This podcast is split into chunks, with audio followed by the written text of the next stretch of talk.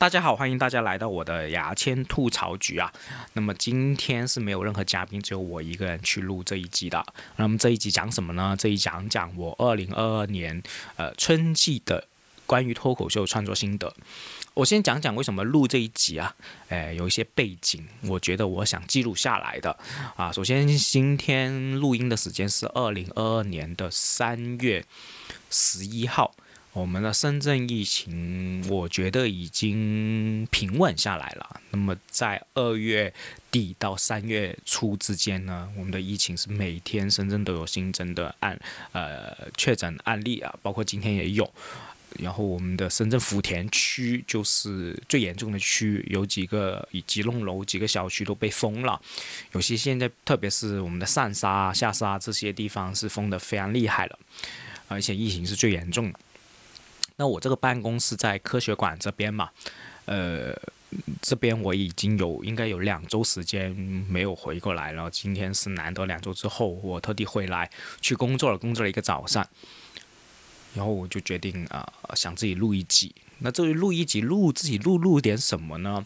我最近在自己家里看了一些视频啊，在 B 站看，我会发现啊，日本的喜剧演员也会做 YouTube。基本上每一个日本喜剧演员都会做 YouTube，就跟美国基本上每个呃喜剧演员会做播客一样，呃，他们都会嗯人手一个嘛。然后他们的 YouTube 的有一些喜剧演员是非常热爱喜剧，他会。花很多时间去聊一聊自己的创作心得啊，创作想法这样。我作为一个呃喜剧演员，看的是津津有味的，所以我也想出一些呃更加硬核一点的，就更加内部一点的创作心得给大家听。那么今天刚好三月嘛，三月就是春季快要结束了，我就想想讲我今年呃春季我的一些创作心得。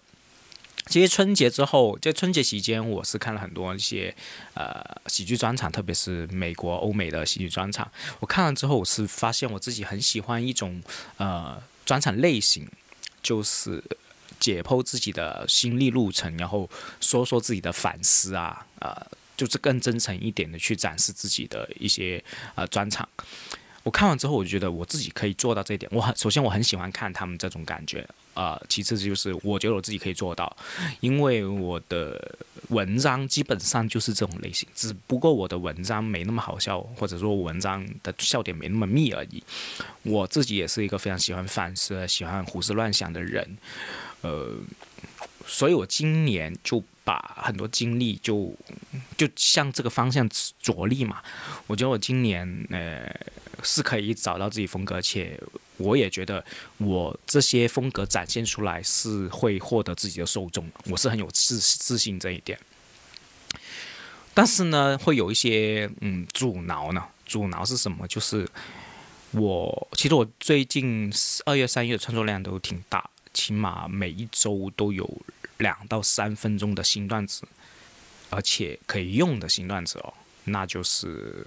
先三，嗯，那就是挺挺多的嘛。如果这样算起来的话，但是我会发现，我真正想表达内心的素材，一直没敢写出来。其实我有着笔写，写着写着又开始编啊飞啊，又开始写一些很滑稽、很荒谬的东西，就嗯。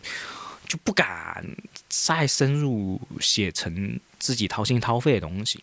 我之前也跟朋友聊过一些，呃，喜剧演员聊过，他说他自己也写过类似的东西，写着写着自己写完出来呢，就贫民窟贫民窟哭完之后想上台讲，还是不敢讲。就其实已经写好，还是不敢讲。这个这个内容不关好不好笑的事情，而是你真的讲出来是很需要勇气的事情。所以我内心会有很多想表达，而且是非常隐私的呃感受，呃，它不是一个很肮脏的感受啊，反正就是一个很隐私的感受，就讲出来会觉得我自己脱光衣服给人家看的感觉，呃，我是很想讲，很想写，但是写着写着就又变成了呃不敢写了，都开始保护自己，开始编一些很荒谬故事，然后去表达出来。这是我最近有点烦恼的东西，但是神奇的事情是，我虽然很荒谬把它写出来，但是这些素材反而形成我另外一种风格的东西，也是我最近才发现的，就是一些我会讲一些自己全部编出来的很荒谬的故事，包括今天早上我写的也是也是这样，我写了应该是一千两百字吧，啊，一千两百字到四百字，就是六分钟的时间。呃，全是很荒谬故事。但当然，它有些素材是我真实经历之后，我把很多真实经历的东西，或者说跟朋友听到的东西，融进一个人物里面，然后把这个人物丰富化，之后加了很多呈现或者很多场景重现的内容过去，有点像短篇小说的感觉，但是是演出来的短篇小说。那这种感觉，我也是很想去。分享给大家的，我觉得是大家看完应该会觉得挺有意思的，因为有些素材我在很多朋友之间都聊过很多很多次，就是他试验过，他在他没有上台舞台试验过，但是他在台下是试验过很多很多很多次的，呃，这种拿出来的话，我觉得呃应该有一些素材或者是有一些段子是能用，这是我最近想的一些心得啊。就是我觉得大家看喜剧专场的时候，确实要找找，哎，你喜欢，首先你喜欢哪个演员讲的专场，第二就是你，你对照一下自己喜欢的东西和你自己的一些表达有没有像，或者一些性格有没有像，如果有的话，你想可不可以以他作为模板，向这个方向走走？我觉得这个模板不是说他的段子结构啊，他的风格，呃，他的东西不是啊，而是他的性格啊。和他想，他想成呃想表述的一些方向跟你一不一样。比如说有些人就是一些短段子，one line 啊，嗯，他是讲很假的东西。呃，或者说史老板说过，他本身是没有什么感受的东西，所以他要讲观察的梗。他是一个很普通、生活很普通的人，所以他会讲一些很多观察的东西，因为他自己的东西好像不太精彩。这是史老板所说的，所以他向这个方向去走。而我本身内心是很敏感、很感性，就是很喜欢胡思乱想、很纠结的一个人，所以我的感受型的一些段子会。我会比较自如一点，但是我本来也很多那种编的段子，就是很多编的很扯的一些段子，我也有，但这种也是我一些好玩的性格。然后你就去试嘛，就去创作，大量创作出来，去去拿到舞台上试试验试验。首先要看两个方向的评价，第一个方向就是观众有没有笑，观众有没有主动跟你讲这些段子怎么怎么样；第二就是演员有没有跟你讲。他觉得怎么怎么样？我觉得这些都是这些反馈对你来说是非常重要。这是关于创作的点。嗯，其次呢，我现在开始录像会录的比较多。我以前是只录音啊，我现在会录像比较多。那说一下原因啊，就是呃，首先我想。剪点素材，就是一些互动或者是一些尬的冷场的很很多不同的一些呃视频素材发到抖音啊短视频的一些平台里面，反正就顺便发一下。第二是，我现在发现我不断的去回看自己的视频，我会发现一些很明显的瑕疵，我就会记下来去改进。我觉得这这个对我的表演进步是很大重要，而且我会有时候因为有些段子我已经讲过很多次，我去看。这些段子我会发现哦，有时候我的节奏是不对的，就很微妙一些节奏哦。这个这个梗讲快了，这个梗讲慢了。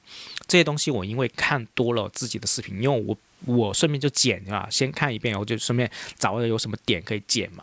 呃，这种剪的不一定是一些段子，可能是互动，可能是一些尴尬的气氛，可能是一些呃跟观众一些交流的东西。我觉得不一定这些素材不一定是只是呃剪段子出来。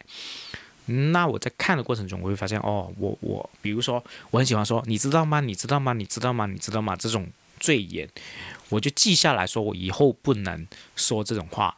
然后我会发现，有时候我会不断的摸自己的鼻子，或者摸自己的嘴巴，摸自己的胡须啊。最近我留的胡子胡子嘛，那我会发现这种动作会很影响观感，就是可能你在现场会没怎么留意，但是你一看视频就观感很差。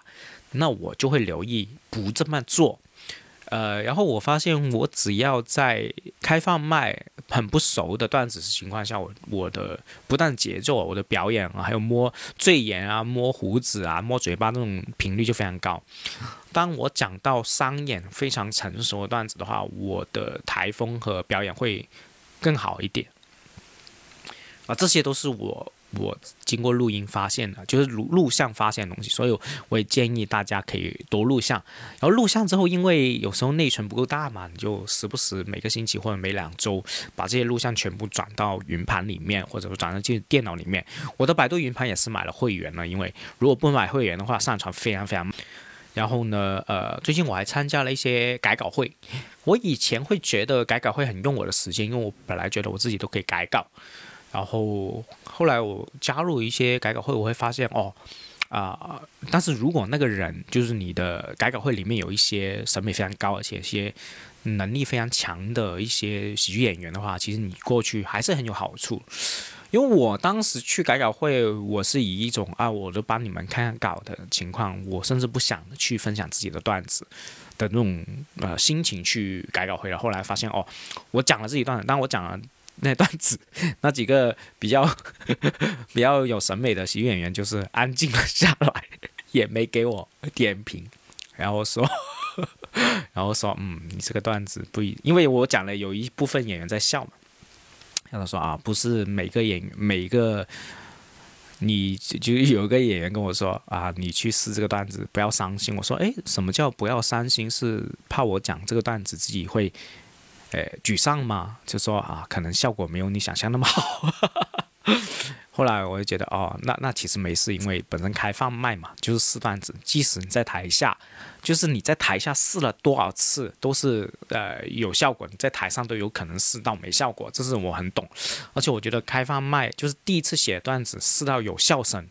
我都觉得已经挺好了啊，我我已经很有成就感。然后特别是我改稿会的时候，我把这个段子简单的复述一遍，就已经有一些效果。后来我上台试一试，我觉得这个那一套段子是可以留下来，我就挺有成就感。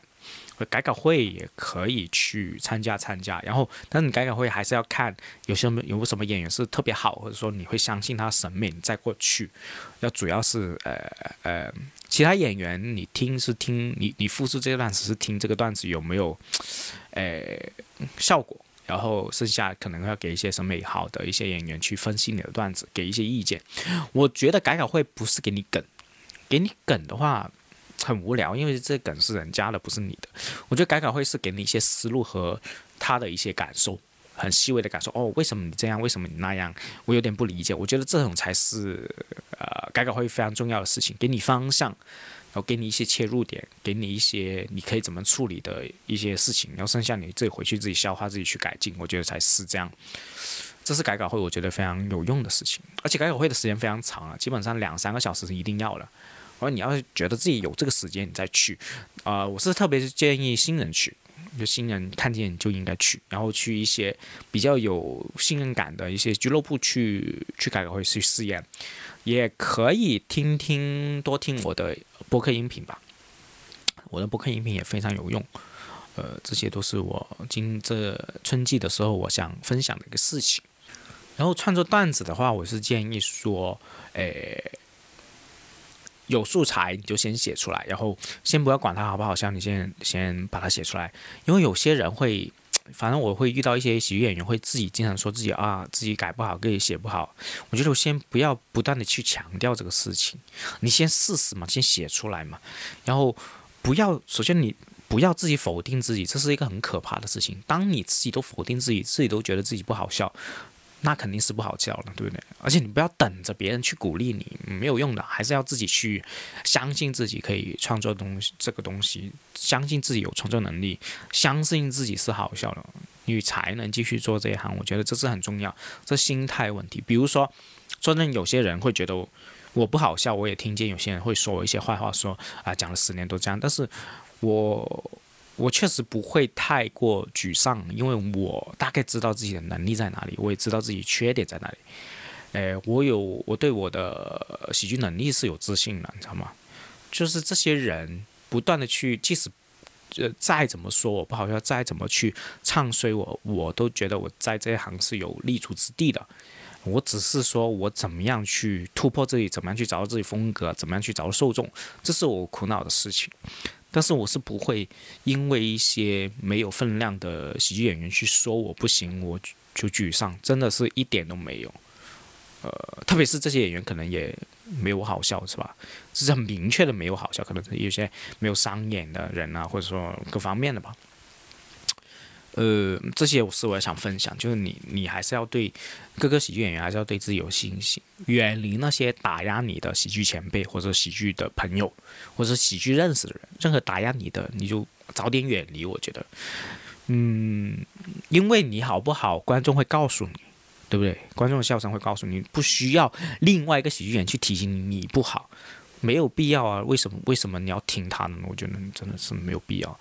去找一些真的会欣赏你，或者说会给你一些建议，诶，不打压你的喜剧朋友，我觉得应该要这样。去多跟一些经常说你好笑，或者说经常会觉得哎这个东西真的很好啊，我很欣赏，我很喜欢你哪个笑话，真的会笑你段子的一些喜剧演员，多跟他交流，你的自信才会强起来。千万不要否定自己，这是我想讲的。好，今天就分享那么多啊，零零碎碎分享那么多，那么希望大家多多关注我的。博客音频让我有一些动力继续多更新。然后，如果大家觉得我这种呃个人的，哎分享经验还是有点意思的，也可以留言给我一些话题，我去自己分享一下。呃，播客这个东西，我希望我可以坚持做，我自己也挺喜欢的。我也希望可以各个呃喜剧演员的一些播客，或者说各个播客界的一些老大，可以请我去客串。我觉得我是一个很有趣的人，大家可以请我去客串讲讲。好，今天就聊到这里，拜拜。